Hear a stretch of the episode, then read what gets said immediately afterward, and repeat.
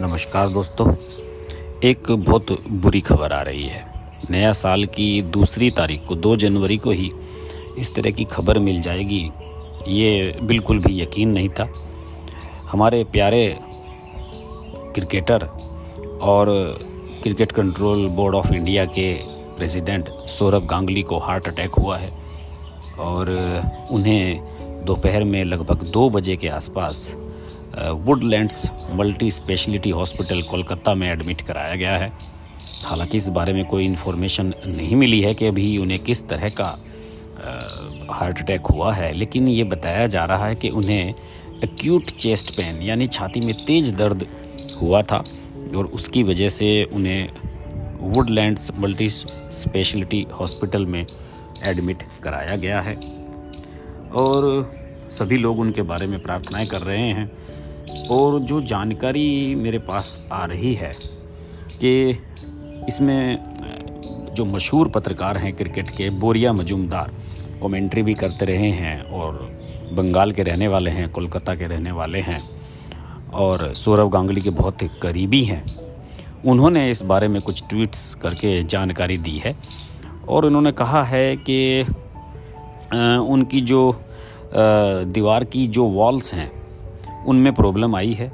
Scan किया जा रहा है उनको और शायद उनका ऑपरेशन भी करना पड़े।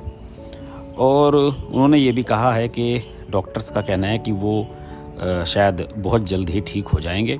और वो सुबह जिम गए थे और फिर उसके बाद जो है उनको वुडलैंड्स हॉस्पिटल ले गया गया। वहाँ पर उनके टेस्ट किए जा रहे हैं। इसके अलावा जो कार्डियक इशू है उनका, उसमें डॉक्टर सरोज मोंडल हैं।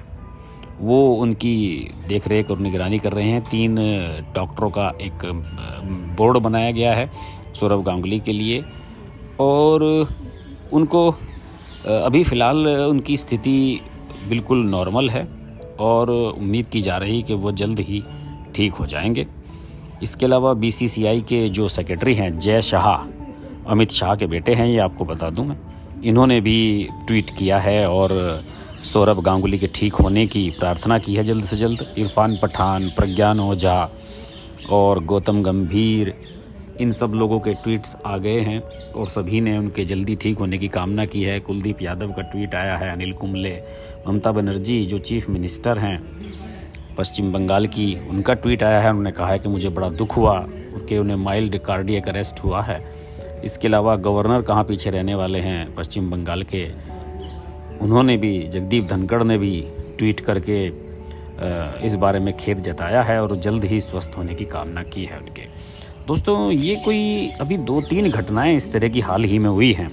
दिल का अटैक आने वाली और पिछले दिनों जो सबसे चौंकाने वाली खबर मुझे दोस्तों मिली थी, वो मिली थी रेमो डिसूजा के बारे में। रेमो डिसूजा प्रसिद्ध कोरियोग्राफर हैं और कई फ़िल्में उन्होंने डायरेक्ट की हैं। ए बी सी डी और रेस थ्री, इन फ़िल्मों के डायरेक्टर रहे हैं। उनका भी कार्डियक अरेस्ट हुआ था और उन्हें मेजर हार्ट अटैक हुआ था। और ख़ास बात यह है, चौंकाने वाली बात यह थी कि रेमो डिसूजा फिटनेस को लेकर बहुत ही चुस्त और दुरुस्त रहते हैं, ओवरवेटेड नहीं हैं, जिम में जाते हैं और जिस दिन उन्हें हार्ट अटैक हुआ था, उस दिन भी वो पत्नी के साथ जिम कर रहे थे, अपने ट्रेनर के साथ। उन्हें चेस्ट में तेज़ दर्द हुआ, उन्हें लगा कि शायद एसिडिटी है। उसके बाद फिर उन्होंने जब दर्द ज़्यादा बढ़ गया तो हॉस्पिटल में चेकअप कराया। उन्हें बताया गया कि उनकी जो आर्टरी है, हार्ट की, उसमें हंड्रेड परसेंट ब्लॉकेज है। और जब तक वो हॉस्पिटल पहुँचे तो बहुत दिक्कत उन्हें होने वाली थी। खैर, वो अब ठीक हो गए हैं, अब रिकवर हो रहे हैं। और पूरी बॉलीवुड फ़िल्म इंडस्ट्री इस बात को लेकर अचंभित है कि आखिर रेमो जैसे चुस्त और फुर्तीले आदमी के साथ ऐसे कैसे हो सकता है? फिटनेस फ्रिक हैं, जिम जाते हैं और इससे तो उन लोगों को तो ख़ास तौर से उनके मन में चिंता हो गई है जो लोग अपनी फ़िटनेस को लेकर ज़्यादा ख्याल नहीं रखते हैं। पराठे खाते हैं, सुबह नाश्ते में, तला भुना खाते हैं, ऑयली फ़ूड ज़्यादा लेते हैं।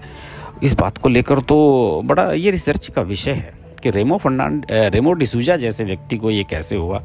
रेमो डिसूजा ने खुद अपने एक इंटरव्यू में कहा है कि मैं खुद अचंभित हूँ और बॉलीवुड के जितने भी मेरे दोस्त हैं, उन्होंने मेरी पत्नी के पास फ़ोन किए, मेरे पास फ़ोन किए। और सबने इसी बात पर आश्चर्य जताया कि यार रेमो, तुम तो इतना फिट रहते हो, इतना जिम करते हो, इतना डांस करते हो, इतना एनर्जी लगाते हो। उसके बाद हार्ट अटैक तुमको आया। बड़ी अचंभे की बात है। इससे पहले भारतीय क्रिकेट टीम के पूर्व कप्तान, वर्ल्ड चैम्पियन कपिल देव साहब को दिक्कत हुई थी, उनका ऑपरेशन हुआ था। और ये खिलाड़ी रहे हैं, फिटनेस को लेकर कपिल देव भी बड़ा एक्टिव रहे। अपनी लाइफ में कपिल देव ने कोई भी टेस्ट मैच अपनी फिटनेस की वजह से मिस नहीं किया।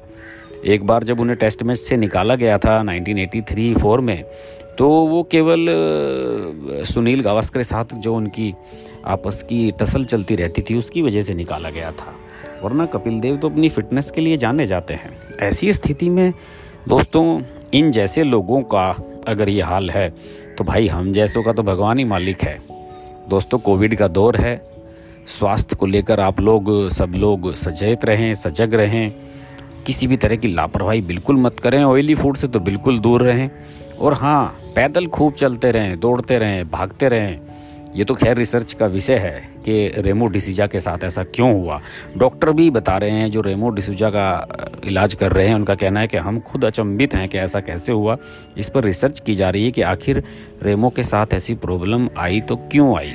बहरहाल, हम सब लोग सौरभ गांगुली के बारे में चिंतित हैं और उम्मीद करते हैं कि सौरभ गांगुली जल्द ठीक हो जाएँगे। भारतीय क्रिकेट को उनकी सेवाओं की बहुत बहुत ज़रूरत है। भारतीय क्रिकेट इस समय बहुत ही अच्छी पोजीशन में है और जब से सुप्रीम कोर्ट की गाइडलाइंस लागू हुई हैं बीसीसीआई में, तब से सौरभ गांगुली ही एकमात्र ऐसे चेयरमैन हैं जो एक साल से ज़्यादा समय से इस पर काम कर रहे हैं, बहुत मेहनत से काम कर रहे हैं, भारतीय क्रिकेट टीम के लिए बहुत कुछ कर रहे हैं। तो फ़िलहाल दोस्तों, यही खबर है। सौरभ गांगुली को हार्ट अटैक हुआ है और उन जैसे एथलीट को हार्ट अटैक होना चिंता का विषय है। बहरहाल, इस तरह की अपडेट्स मैं आपके लिए लाता रहूँगा। सुनते रहिए मेरे पॉडकास्ट हर्ष की बात। नमस्कार।